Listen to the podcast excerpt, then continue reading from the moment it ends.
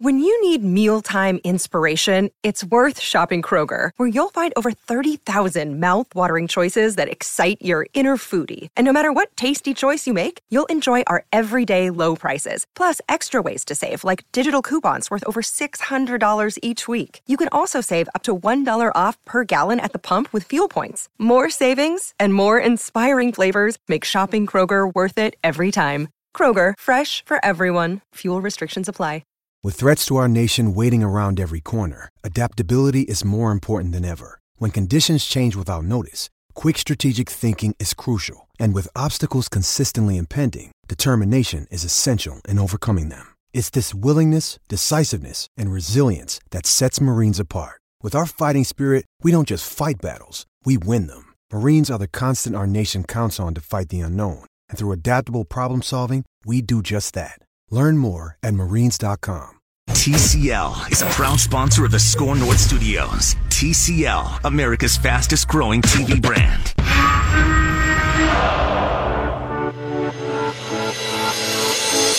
It's Purple Daily.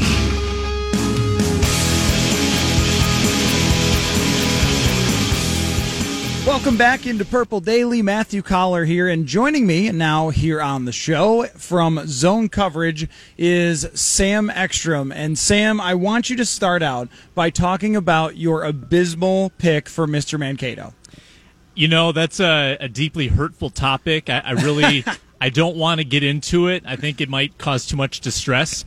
But no, I mean, probably not as much distress as Davion Davis has had the the first handful of days. Uh, dropping passes, got called out by Mike Zimmer in a press conference a couple times actually. So, and not him specifically, but the young receivers in general have been fairly underwhelming. Davion Davis is in that mix, and you know I was throwing out a lot of platitudes about Davion, and he has betrayed me uh, terribly. And, and, it's looking like all the veterans are just kind of going to be the boring uh, third, fourth, and fifth wide receivers. It's it's not looking good for Davion Davis. So I know what happened to you. What happened to you was you got fooled by minicamp. You got fooled by shorts and one solid day from Davion Davis out there on the practice field, and you said, "How? Oh, that's my guy." And you know what?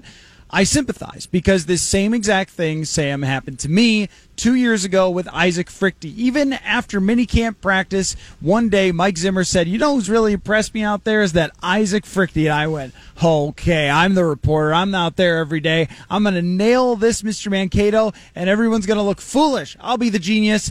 And uh, Isaac Fruechte went out in the first game and dropped three passes, and that was the last we ever heard of him. I think that's what happened to you with Davion Davis. I was grinding that Sam Houston State tape though, and were you really? Uh, you no, really, you really watched Sam Houston State tape? Yeah, it, it, it, can be deceiving when you're the best guy in an FCS field that doesn't always translate to an NFL field. But I was like, okay, he tracks the ball really well. He's got really good YAC ability. Uh, he can make catches on the boundary. I like Davion Davis, and I felt like he supported my claim throughout uh, spring but man, summer has not been good.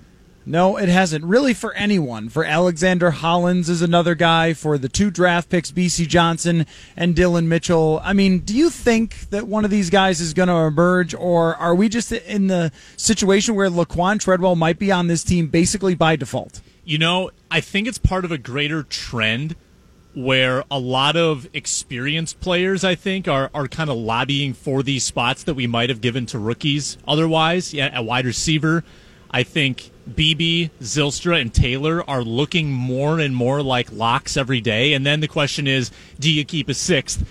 If you're going to keep a sixth wide receiver, I think you have to pick a rookie in front of Laquan Treadwell, don't you? Because then you at least get the team control and uh, maybe you save a few bucks in the process but Laquan Treadwell has been completely phased out of this offense. I think he got maybe two first team reps in the first week. Um, otherwise, he's been on the practice field with the reserves.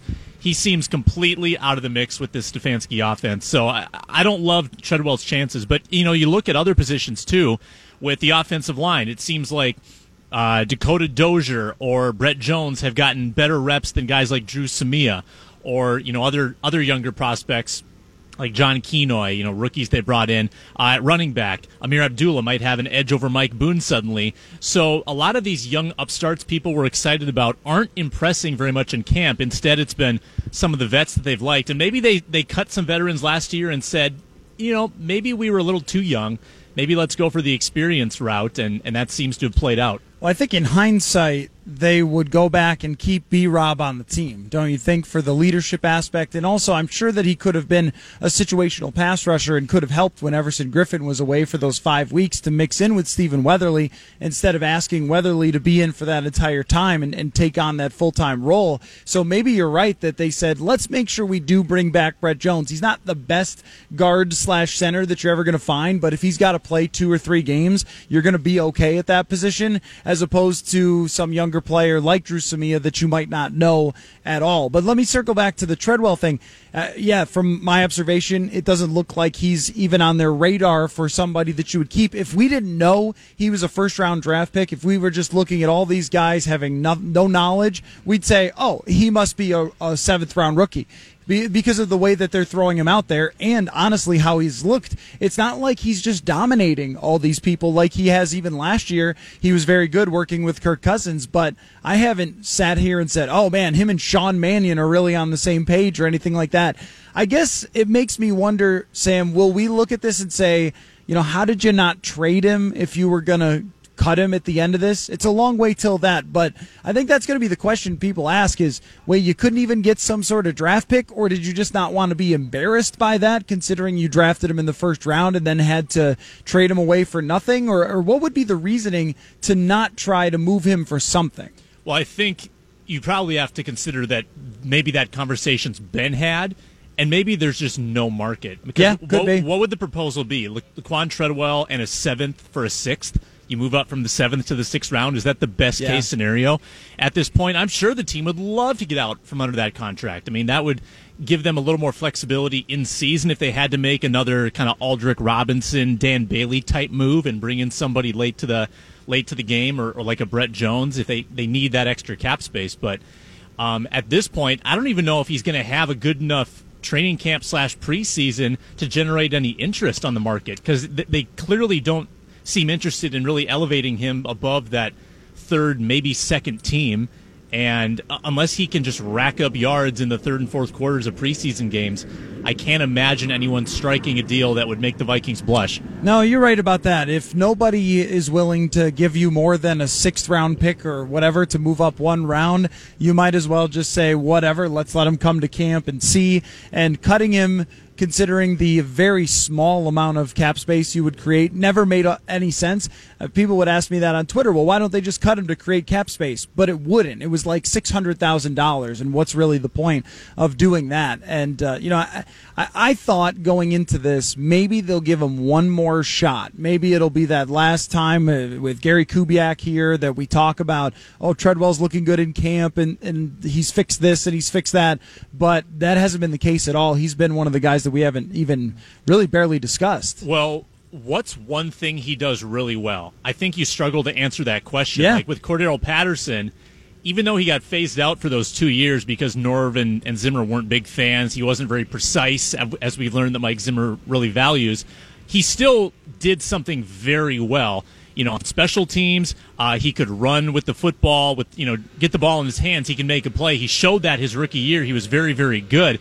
And then he actually kind of reemerged in that fourth year with the Vikings. But you knew he had it in him. You knew it just was going to require some discipline and detail on his part. With Treadwell, I mean, the, drop rate is high, so it's not like he's catching everything in in his vicinity. The yards per route run is very low. Um, compare his production to his usage and, and that's just abysmal. So really, there's no metric where you can spin it to say Laquan Treadwell has untapped potential. He's had right. plenty of chances yep. for three years. Yeah, no, that's a good point. Talking with Sam Ekstrom of uh, Zone Coverage here on Purple Daily.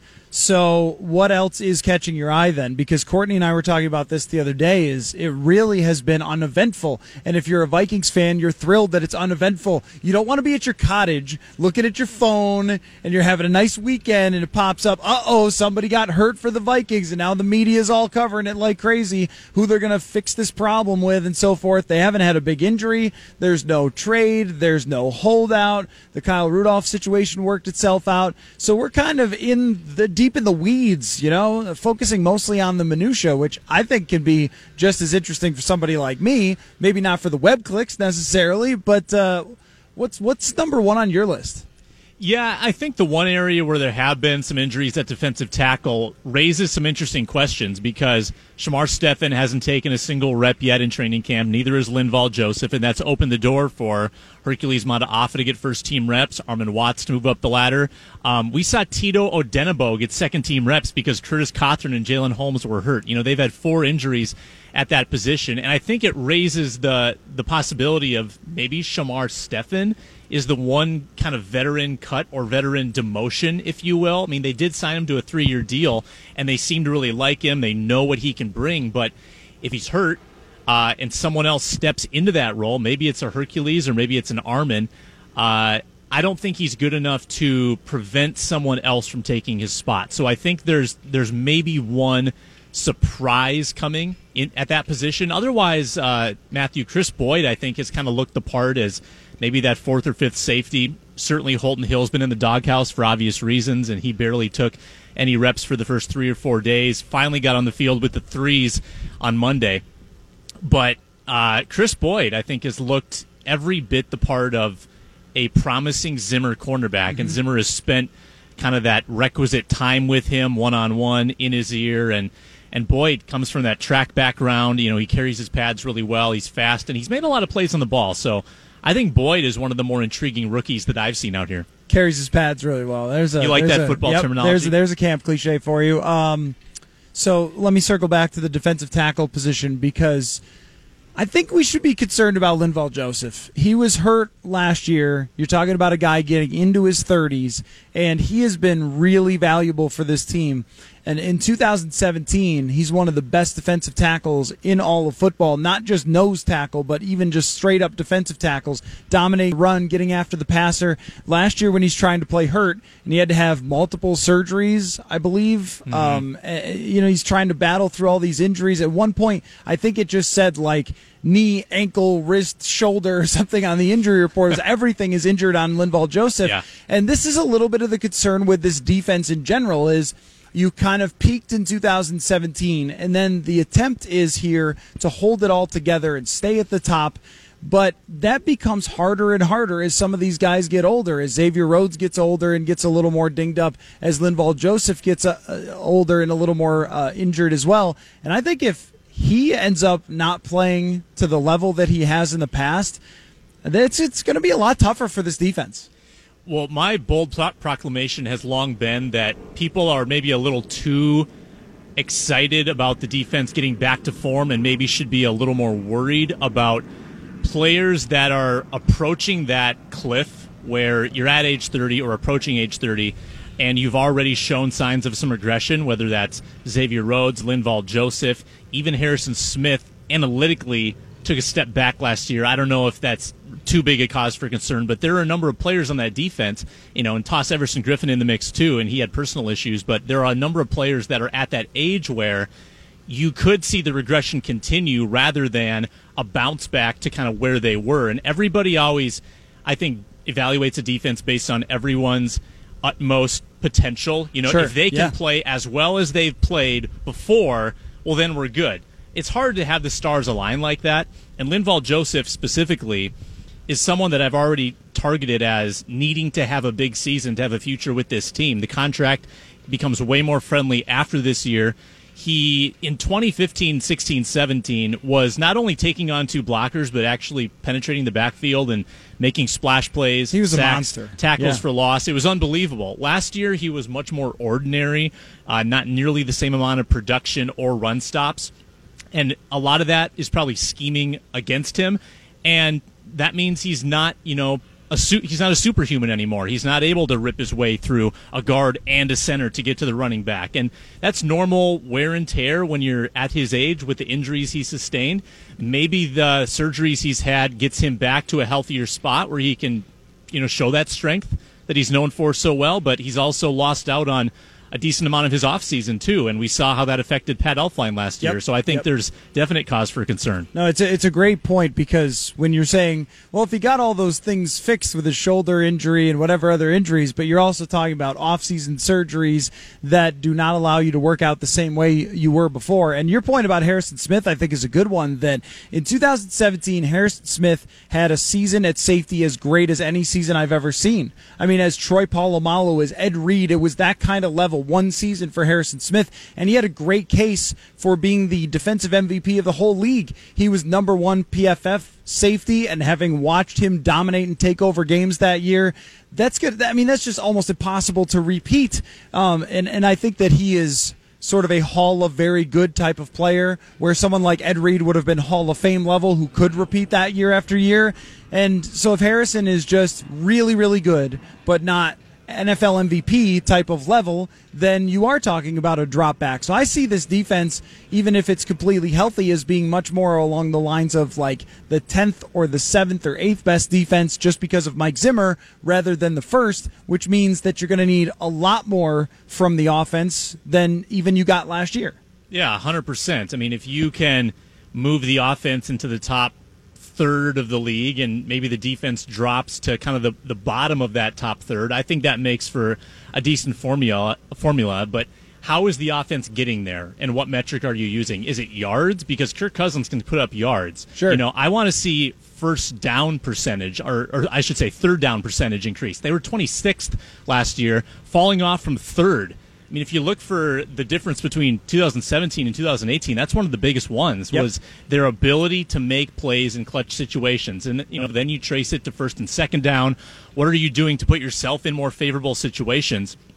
But clutchness from the offense on big downs in big quarters of big games is going to be the the kicker in this all important 2019 season. So this, yeah, that's the thing that uh, we've been talking about a lot. I think is just can you expect Kirk Cousins to be much different? Probably not, but you can expect um, for things to be a little better around him to help boost him up. And then it really comes down to the situations because in a tight division, you're talking about a few third downs here or there, a few red zones here or there. That's going to make all the difference. Um, before I let you go, Sam, I had an interesting conversation with somebody on Twitter about Kirk Cousins in a comparable historic quarterback. Now, this doesn't have to go back to Roger Staubach time. You could do recent history, but it's it's hard to find someone who's consistently really really good, but has not won anything and can't really get to that next level of the conversation with quarterbacks. Who is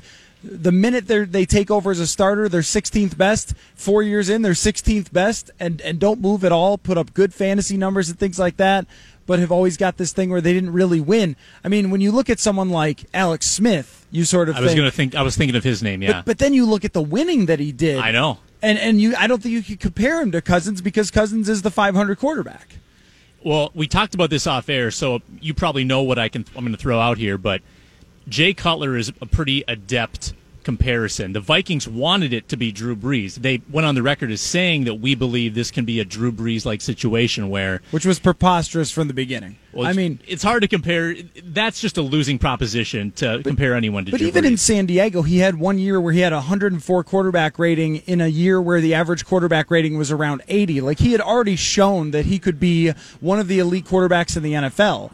Drew Brees, it was the shoulder injury was the reason they decided to get rid of him and have Philip Rivers be their guy. So that comparison, plus he was 26, that comparison never made a bit of sense to me. But I, I'm sorry, carry on.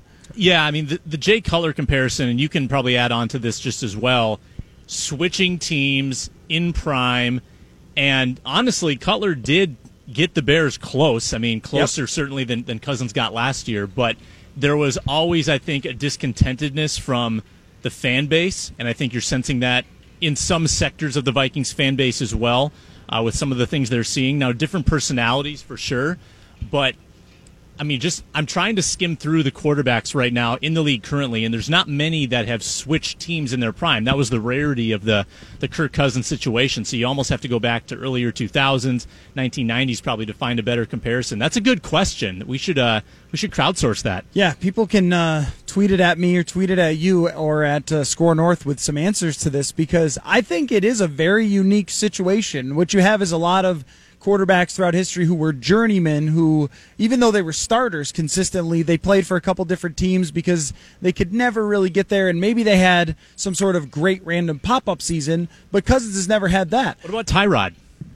Tyrod, I think, is a very good comparison. Yeah, uh, because he was a backup for a long time. Mm-hmm. He got a chance, put up some really good numbers, and was impressive and got some wins, but his team never really bought into him. Now, the difference being obviously the Tyrod went to a second team and flamed out very quickly, and Baker Mayfield took his job, whereas Cousins had a extremely Kirk Cousins year last year here in Minnesota and still put up big numbers. But in terms of sort of the similarities and even – um, like what their shortcomings are, where Tyrod Taylor wouldn't throw it unless somebody was wide open, and he would hold on to the ball a lot. And for a guy that had great running ability, which obviously is very different from Cousins, but he didn't have a great pocket presence. Mm-hmm. So uh, you kind of thought like, oh, this guy will be like Michael Vick, and he'll just like dodge rushers, and he didn't. And the other the similarity is in 2000, I think it was 14. The guy had everything around him that you ever could have asked for. I mean, he had Robert Woods, Sammy Watkins, Charles Clay's their tight end, good offensive line,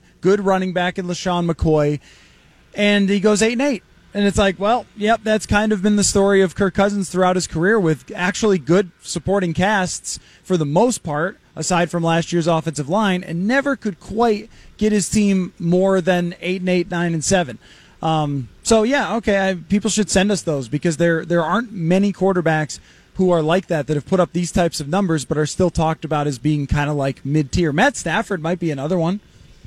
Without the switching teams bit? Without the switching teams, yeah. but sort of that like, well, career 500, very talented. There's no question no that Kirk Cousins wins. that Kirk Cousins is very talented. Yep. And uh, but kind of a statue sometimes. The shortcomings in the game I think just sort of show up when it comes to close games and the inches between winning and losing. So, um, Sam Ekstrom, zone coverage. You can follow his uh, Vikings work there and uh, on Twitter. I assume it's Sam Ekstrom. That's it. At Sam Ekstrom. Okay, beautiful. Not Sam Ekstrom NFL, not underscore. Not no, no relation to John Ekstrom. Oh, um, no, I, I no love, one knows. I love John, is. great guy. No relation. He's a Vikings PR person. Yeah. If you didn't know that, okay. Football fans, it's Mackey here for Federated Insurance. You might not know this about me, but I've been a business owner a couple different times in my life. I can relate to the roller coaster ride, the never ending sea of problems to solve, the exhilaration of those incremental wins. If you're a business owner, I recommend getting to know Federated, which has over a century of experience in protecting businesses and making them as successful as they can be. You want a company like Federated standing behind your business. Visit federatedinsurance.com to find your local representative. Federated Mutual Insurance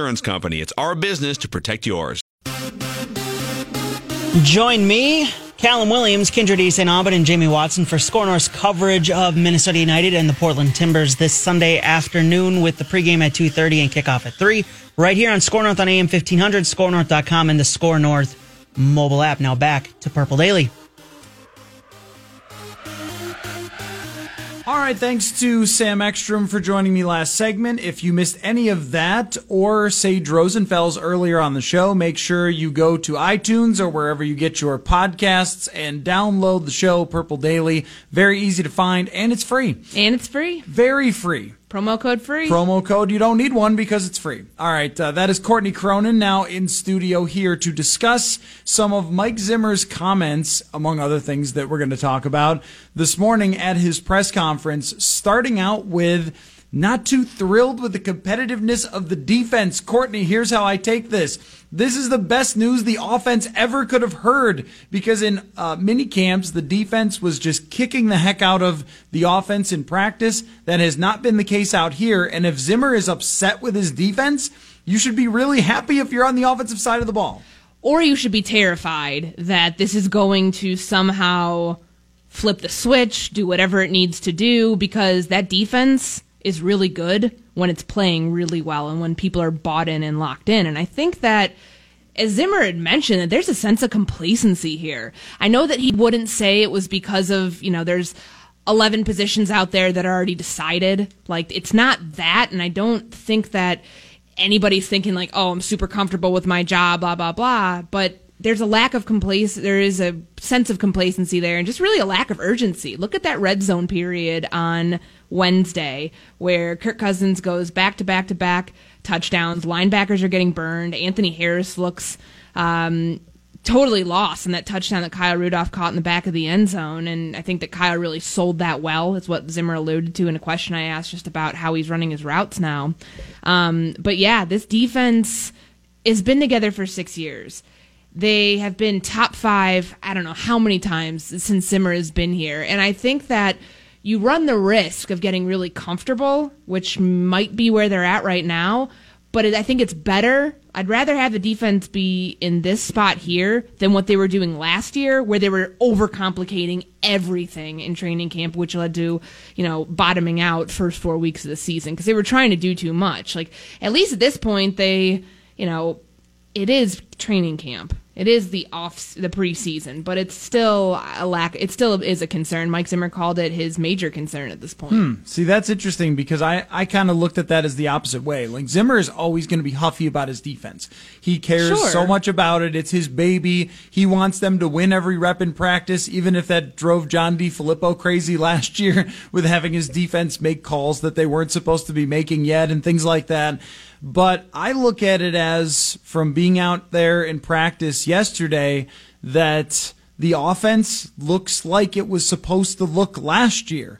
It, it, last year during training camp, it seemed on a daily basis they couldn't get a red zone drill to go their way. Mm-hmm. It seemed like when they were doing final minute stuff, it always went the wrong direction. All their situational stuff from a year ago was atrocious in training camp, and even before that. And, and we could tell also that the offensive line was going to be a big problem. And, and we were talking about on the sidelines. This looks like it could be a real issue, this, this offense this year. And they came out and put together some good performances early on last season. But eventually, all the issues that we saw in training camp eventually showed up. And with Kirk Cousins saying yesterday, hey, you know, I realized last year I better actually throw that ball to Kyle Rudolph when he's not open because he'll catch it. I, I had it in the story that I wrote that last year he had six red zone catches. Rudolph did. He had 14 red zone catches in 2017 because Case Keenum just threw the ball up to him. And I'm, I'm not saying that um, top five offense, right? But if you were looking for positive signs when you showed up here at training camp for the offense. Mike Zimmer being mad would be the happiest you could be if you were Kevin Stefanski. That that Zimmer's defense isn't winning, and he might point to competitiveness, but I think that in a lot of ways it's been the execution of the offense on the practice field. True. And I also think it's a benefit to the offense of where they're at right now because last year at this point, this they never got any praise from Mike Zimmer. They were in such a weird situation where they were trying to gel going into week four.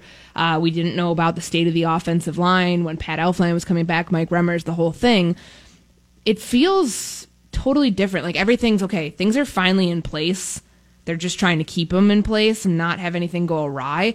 But no, I mean, with what Mike Zimmer said, um, just about how the offense has won all the situational stuff. I mean, think about how bad they were at two minute drives in games last year. Yeah. Think about how bad they were with like clock management in certain times and like Kirk coming out of timeouts and needing to call another timeout because he didn't know the play or just a lot of things that went wrong.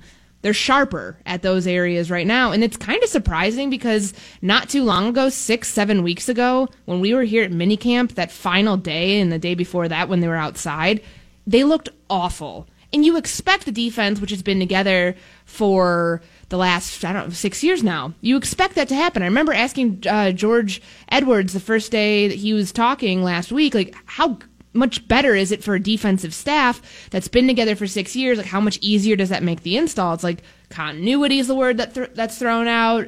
Um, repetition. They know what they want to do. Like since they've been together for so long, they can mitigate all of like the minutia and really get into you know. I guess they can mit- mitigate all of the like big picture vanilla stuff and get into the minutia they're trying to work on.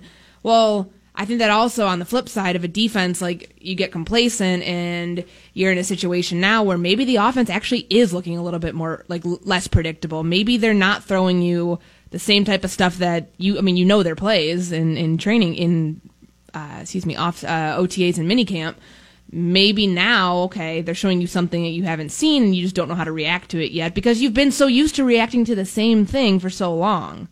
Yeah, that was my read on the situation is more that the offense is performing well and Zimmer's mad than it is that they're actually complacent. I mean, we haven't seen this from this defense really ever. And coming off of a disappointing season last year, what reason would they have to be to say, ah, yeah, well, we're you know, the top five defense every year, so all we have to do is strap on our cleats and Sure. we're good to go. I, I don't see that from these a types moti- of players. That's a motivational tactic, clearly. But I mean, I think it is. You have to say, you have to note that it's impressive in a way that Zimmer said that. And of course, it's his defense. He wants this defense to be number one in every category year after year after year, which we know is difficult because defense always has more regression. But I am curious about that. Like, is he is he seeing something with his players that maybe we don't see um, with older guys, with Xavier Rhodes, not with Harrison Smith. We know that, but like with with guys that he's been particularly critical of over the years. Is that it, and this is all speculation at this point, but is that what he's referring to? Like who? I mean, I know that he hasn't been happy with Holton Hill like young corners, he's he's constantly on him. Wants because he has no choice that Kris Boyd's probably going to be playing as a backup in some of these games. Mm-hmm. But where is the frustration? Like on which plays? Because the question, the answer to that question came out of something that was about Anthony Harris and just kind of where he's been at, you know, going into now his second year as a full time starter after he took over the job from Andrew Sendejo. That's what launched Zimmer into saying this stuff. So was he just not thrilled on that play in the back of the end zone where Harris gave up the touchdown? Like, what is it? Yeah. And I mean, it could also be, there's a lot of other stuff too, just to just wrap this point up. Like, Trae Waynes got flagged for two pass interference, uh, you know, got two pass interference flags uh, during practice on Monday. And yeah, these are not NFL referees. These are referees that the Vikings hired for practice. But maybe it's just like little tiny things like that mm-hmm. that are irking Zimmer a little bit. Oh, I'm sure that his point is valid about the defense not being as sharp as he wants them to be. It's just that last year during this time, they could kind of roll the ball out and the defense would just beat the offense on a daily basis. And the fact that the offense is making that more challenging for them is what you were looking for. Because we're always trying to see just how much we can take away from a practice or a couple of practices. And the fact that the first team offense is actually executing things on a regular basis as compared to what we had seen last year, it kind of reminds me of 2017, where it was pretty even battles between the offense and the defense. And you saw that Pat Shurmur had a good offense and that they were able to win a lot of reps and that Sam Bradford might be poised for a good season. And those were kind of some of the takeaways as we went into the year from training camp. And last season, it felt like this could be a struggle all year mm-hmm. long And it with was. this offense. And it absolutely was. And I was looking just now at the red zone percentage for the Vikings last year, and they ranked 21st in red zone execution. So that's one area where they've been really good here in training camp, and they absolutely have to be better in the situational stuff. And that's when we talk about Kirk Cousins and the next level. And w- when I wrote a piece about this, I focused mostly on that, mostly on you have to be better on the third and longs. You have to be better in certain situations where that you lose the games. And last year there were a lot of times where they got into the red zone, they came away with a missed field goal, and you just sort of shrug your shoulders. And that goes back to the point that he made yesterday about he regrets not throwing to Kyle Rudolph more in the red zone. We saw it translate during the situational stuff in camp. Um, he had Kyle had the corner route in the in the front of the end zone on one play, and then that back of the end zone play, the Anthony Harris uh, touchdown that he gave up. Those are going to be make or break, I think, for this team once they get inside the twenty because Kirk is never a threat to run that often. I mean, yes, if you're at the goal line, he'll, you know, if you can use any sort of like read action, he's going to score a few touchdowns that way. But when you're not running the football effectively down there, and Kirk was where he was at last year, of course you're not going to be a threat to teams in the red zone.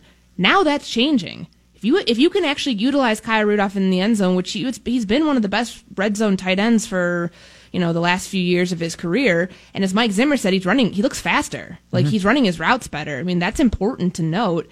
Um, I think that that's something that's going to be a marked improvement from where we were last year because he was just going to Thielen and Diggs in the red zone. And after a while, you realize, okay, those guys are going to get doubled and taken away. And however, whatever the coverage is, uh, you put yourself in a disadvantage. So I will be very impressed to see how this defense responds to these type of comments um, and just what the changes are. Like, is it going to be more of like a scheme change? Is it going to be, I mean, I don't think these players need any sort of motivation. Like I, I know he said complacency. I get that.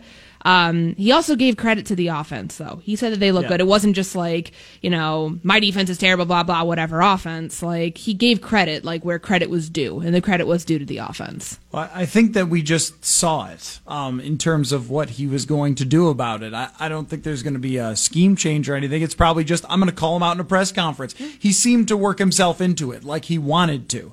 He wanted to come out in this press conference and say, you Yeah, know because what? he wasn't asked about that. Right, exactly. He just wanted to get right into. I'm not happy with the way they've competed, and uh, he's going to have to see more. And I just, Well, they learned their mistake. They learned their lesson from the mistake of over scheming, over complicating things last year, Yes, which is I why I agree. agree with you that that's as I brought it up just as an option. It's probably not a realistic one because they've been through that before. um, getting into some of the other things that Zimmer said. He mentioned how much he likes Tyler Conklin. If you don't know Tyler Conklin, he's the number three receiver on the depth chart right now with David Morgan injured. Probably number four on the depth chart if David Morgan is healthy. So Among the tight ends, among the tight ends, right? Yeah, not the whole depth chart, Yeah. not like all 53. you said Um, receiver, Oh, I did. I'm sorry. but he could be a receiver. Yeah. as No, we saw well, yesterday, he had that touchdown. He could. Um, well, I guess my mind was going toward. I think they're going to keep five receivers and four tight ends. Don't you? Oh, that's that's what I had on my um, initial 53. Granted, my receiver projections probably are. You never know how those are going to pan out because Who outside. were your receivers? Dillon Mitchell or was it Bisi I Johnson? had Bisi Johnson, Beebe, and Taylor. But Taylor, here's the thing You that know I've who's noticed. losing that competition between me and you? Both of us. Both of us. Um, Johnson and Mitchell are the guys who are running the wrong route depth, um, bad trajectory to the ball, just running the wrong route. It's Jordan Taylor, who's a veteran in this league, is the guy who's lining up wrong. Take a take a look, like watch out for that when you're watching practice. Like it's kind of interesting. Like you think it's not just all the rookies. Like Jordan Taylor, I don't think is a lock anymore to you know earn the number three job. I, I mean, he'll certainly be in competition, but I was surprised by that because I saw I was noticing that in Monday's practice. I don't I think there were several instances of it where you know there's a last minute change and it didn't look like he was in the right spot. I don't think um, anyone has a chance to unseat Chad Beebe No. for the number three wide Unless, receiver, unless he gets hurt, unless he gets hurt. which Zimmer hasn't said that that's his biggest demon. it would have to be absolutely abysmal in the preseason games, which you know it won't be because he's a good player and he'll catch everything that comes his way. I think that that's not even a conversation anymore is number three. It's which guy gets that last spot because, as you mentioned, nobody has really stood out among the receivers. So I apologize for misspeaking, but the Tyler Conklin element to it, Zimmer came straight out and said that he sees Tyler Conklin having a role in the offense. And it was another one that was a little bit unprompted to offer that um, such a strong take, I guess, instead of, well, he's going to work on making the team. But no, he actually has a role in the offense. And he didn't get a whole lot of chance to play last year. Every once in a while, had a big play um, late in the season against Miami. But he is a guy that we noticed from the minute he came in here really does catch everything that you throw his way and has some of that ability to rise up and catch the ball. It makes a lot of sense to me if you're going to run two tight ends all the time to make sure that you have effective depth. So I think they will keep four. And who knows about David Morgan and the knee injury? Because we saw him yesterday. I believe it was the first time he was doing rehab work during practice. Yep. Of running, uh, doing some lunging and other calisthenics. Um, I just I wonder if they end up not being able to keep David Morgan, having to move him to IR or something. Does that mean Cole Hikutini is somebody too? Because he's gotten he's a long strider. I was watching him run yesterday. Long strider. He's a long strider, and he's got he's huge. Like I didn't realize he was that big. Did you? Um, he is a big man for sure. And then Zimmer also shouted out um, Brandon, Brandon Dillon, Dillon. today. I, Yeah. he, I asked him to start the press conference basically like, all right, well, you guys were looking for somebody to show you something that we had never heard of, or, you know, a guy who comes in and we don't know. Who, who has it been? And he mentioned Brandon Dillon. Like, okay, so maybe that's your practice squad tight end. Yeah. Um, but it, I mean, it would make a lot of sense to keep four. To your point, though, we are getting to that time where if David Morgan doesn't get on the field, then he's probably not starting the season from week one. No, I think that that knee injury from because he came, he came back from it for a little bit last year. I don't know when he re-aggravated it, but that's a concern. And in this offense, you're going to want four tight ends just because of the things that they've done with what Gary Kubiak has done elsewhere and just implementing that into Kevin Stefanski's system. They've said since the jump they want heavier pa- personnel packages. Mm-hmm. Um, you have to have effective depth depth with that. And I think that Tyler Conklin, from being a player that Mike Zimmer forgot his name in the spring during OTAs, now is somebody that he's rattling off. Yeah. Um, just how impressed he is with him, and he had that good touchdown yesterday at the front of the end zone. That's important. That's a good thing. That's a good thing to note.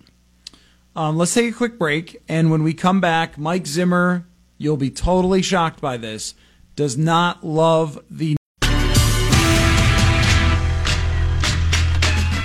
347 here at SKOR North. Time for the SKOR North download. This download brought to you by My Pillow. Jonathan here. Well, that debut, it didn't go well for one Sam Dyson, the new Twins reliever in their bullpen.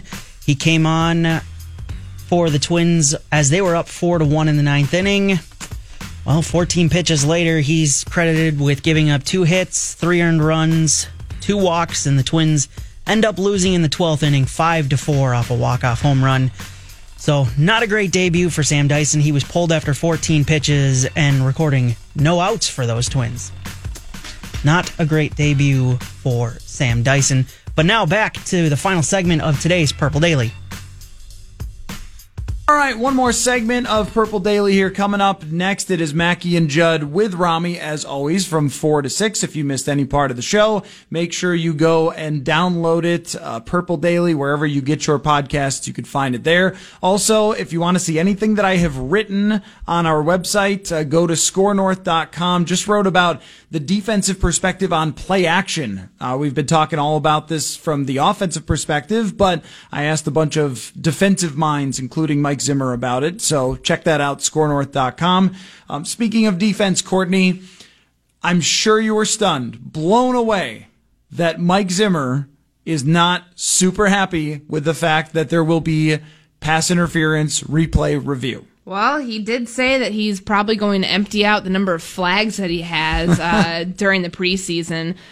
It's going to be such chaos, I have a feeling, but even more so than what we dealt with last year. And I asked him, like, do you anticipate this being a situation like with the uh, roughing the passer rule that was implemented right around now? Uh, that took weeks, Yep. weeks into the regular season. I still want to know if Antoine Williams is paid his fine. I do too. Um, yeah, we remember that from the preseason, but think about like the crews that had like they would people would keep track of which officiating crews were throwing out more of these flags.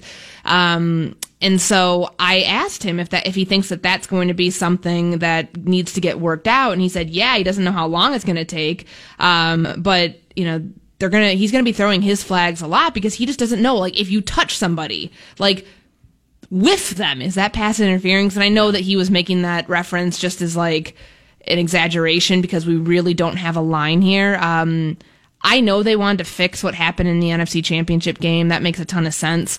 But did they? Is there? Are we going to look at this as too much of a knee jerk reaction because we're going to be looking at everything from now on? I don't know. Well, I after that um, disastrous miscall in the NFC Championship game, I know that some fans probably feel like, well, what a knee jerk reaction. But I had felt like this for a long time. Um, I, I had felt like we needed this in the NFL with this play specifically. As much as I think that replay is a monster that we let out of a cage and now it's eating us all, and we're all just spending all of our time wondering if calls will be reviewed and debating whether it was reviewable, and then they get the reviews wrong, and it's the worst thing ever. Yeah, and games are seven hours. R- Yeah, right. And and in college, it's they try to do it short, but it's still a nightmare. And I don't know. Anyway, um, but uh, this is going to be a big, long process that we're going to talk about all the time. I still feel like it's going to be better with it in there because you can gain 50 yards on a play. And if you're going to gain 50 yards on a play, you have to be able to go back and look at it. It kind of reminds me of what I liked in Major League Baseball with the replay was the home run or in hockey with a goal. Like, yeah, you know what? There's a bunch of hockey men with their skates everywhere and sticks everywhere and people falling down at the goal. Like, I want to know um, from a camera view that's closer as opposed to a ref trying to look through all the stuff to find the puck to see if it went in. I want a camera to be able to show me if it was fair or foul because nobody from behind home plate or, or next to first base can look all the way out there and see for sure whether it's fair or foul. I think the same thing with pass interference. It's going so fast. You throw the ball up and sometimes it might look like somebody committed a penalty and they didn't and you get 50 yards because of it. I mean, my gosh, right? So I, it's one of those things where everyone will absolutely freak out and Zimmer will be mad but if we give it time, I bet by week six they've got it. Well, by week six last year, did they have roughing the passer settled? I think probably. So. Yeah, I think I'd so. Say that I they think would. that's about how long it took. But what I'm referring to with the knee jerk reaction thing is what he said. He's like, they went quick with it and it passed at the owners' meetings with flying colors. And now they're finding out, and that was me adding that part in. And now they're, fi- they're finding out there's some possible unintended consequences. Well, of course. I mean, these rules take a while to work out. The roughing the passer was one of them. I mean, we've had PI rules before, um, even before this one, just with, uh, with replay that I think have still, like, they took several weeks of the preseason to figure. I mean, that's the Yep. beauty of the preseason. It's not just figuring out who's on your 53 man rosters, it's making sure the officiating crews get it right too. So, while I wouldn't say it was a complete knee jerk reaction to something that happened, because this felt like, as you said, this was a long time coming. We've seen other plays that have been affected, not to the, not to the effect of somebody missing a chance to go to the Super Bowl, but, um, it's good that they at least corrected it now because this is going to take months and months to figure out. So I just tell everybody to kind of just like buckle up and, and Yep. relax and get ready for this Don't because freak out yet. it's it's going to be as bad, in my opinion. I'll proje- predict it. It's going to be as bad as we thought pass uh, the roughing the passer was, where it's like, oh, you can blow on the quarterback, and and it's roughing the passer. I mean, coaches are going to think about all the hail marys and like you know last second plays and, and determining pass interference off that. Everybody's going to do that, and everybody's going to be throwing a flag. Um, okay, before we wrap up for the day and Mackey and Judd and Rami come in and talk about the non-trade deadline that happened for the Twins, Sam Dyson's good. Congratulations on getting Sam Dyson. Um, who you betting on tonight? Denver, Atlanta. Come on, football. It's here. Who's going to win? Do I have to watch the Hall of Fame game? Broncos, Falcons. Who's the Falcons' backup quarterback? I don't know. Matt Schaub, probably. Okay. Okay. Are they going to play Drew? Is uh Drew Lock will play. Will Drew Lock play? Yeah, he'll play. I'm sure he's going to play. he's like Flacco- their number three quarterback. right Flacco play what the first series? They might Well, not they even not even play play him. him because Trubisky last year did not play Yeah. in that game. I They remember usually people don't in were the Hall of Fame freaking game. out. Yep, they usually Um, don't. Let's What go. do you got? Like let's go uh, Denver. You got um, Denver. What 21-17? 28-23 Denver. Okay. Uh, I'll just I'll go Atlanta 21-17. Okay. I think we should do this whenever we can. When there's just a night of preseason games, we should pick them for no reason. Okay. All right. Just based on Just nothing- I can't. You won't. You won't even let me look at a roster, so I have to look at it blindly. just yeah, just guess who's going to win. So you're taking Denver. I'm going to take Atlanta, and I'm going to be one and zero after this Hall of Fame game. Can't wait. it's football. It it's is- back. if football is back. It's the last. uh We now have football for how many weeks straight? Do we um, say? until early February when Yeah. they played the Super Bowl. nuts. Yeah. Uh, all right, let's uh, wrap it up for today. Thank you, Courtney, for your time as always. And if you missed anything, again, skornorth.com and uh, go to iTunes. This holiday, whether you're making a Baker's Simple Truth turkey for 40 or a Murray's Baked Brie for 2, Baker's has fast, fresh delivery and free pickup, so you can make holiday meals that bring you all together to create memories that last. Baker's, fresh for everyone. Free pickup on orders of $35 or more. Restrictions may apply. Get more ways to save at the Buy Five or More Save $1 each sale. Just buy five or more participating items and save a dollar each with card. Baker's, fresh for everyone. The Venture X card from Capital One gives you more of what you love, like premium travel benefits and access to Taylor Swift tickets. Oh, I do love her. Earn five times miles on flights and 10 times miles on hotels through Capital One Travel. Enjoy your stay in Suite 13. Whoa, 13? That's Taylor's lucky number. Plus, get access to Taylor Swift The Eras Tour, presented by Capital One. Maybe I'll see you there. The Venture X card from Capital One. What's in your wallet? Terms apply. See CapitalOne.com for details.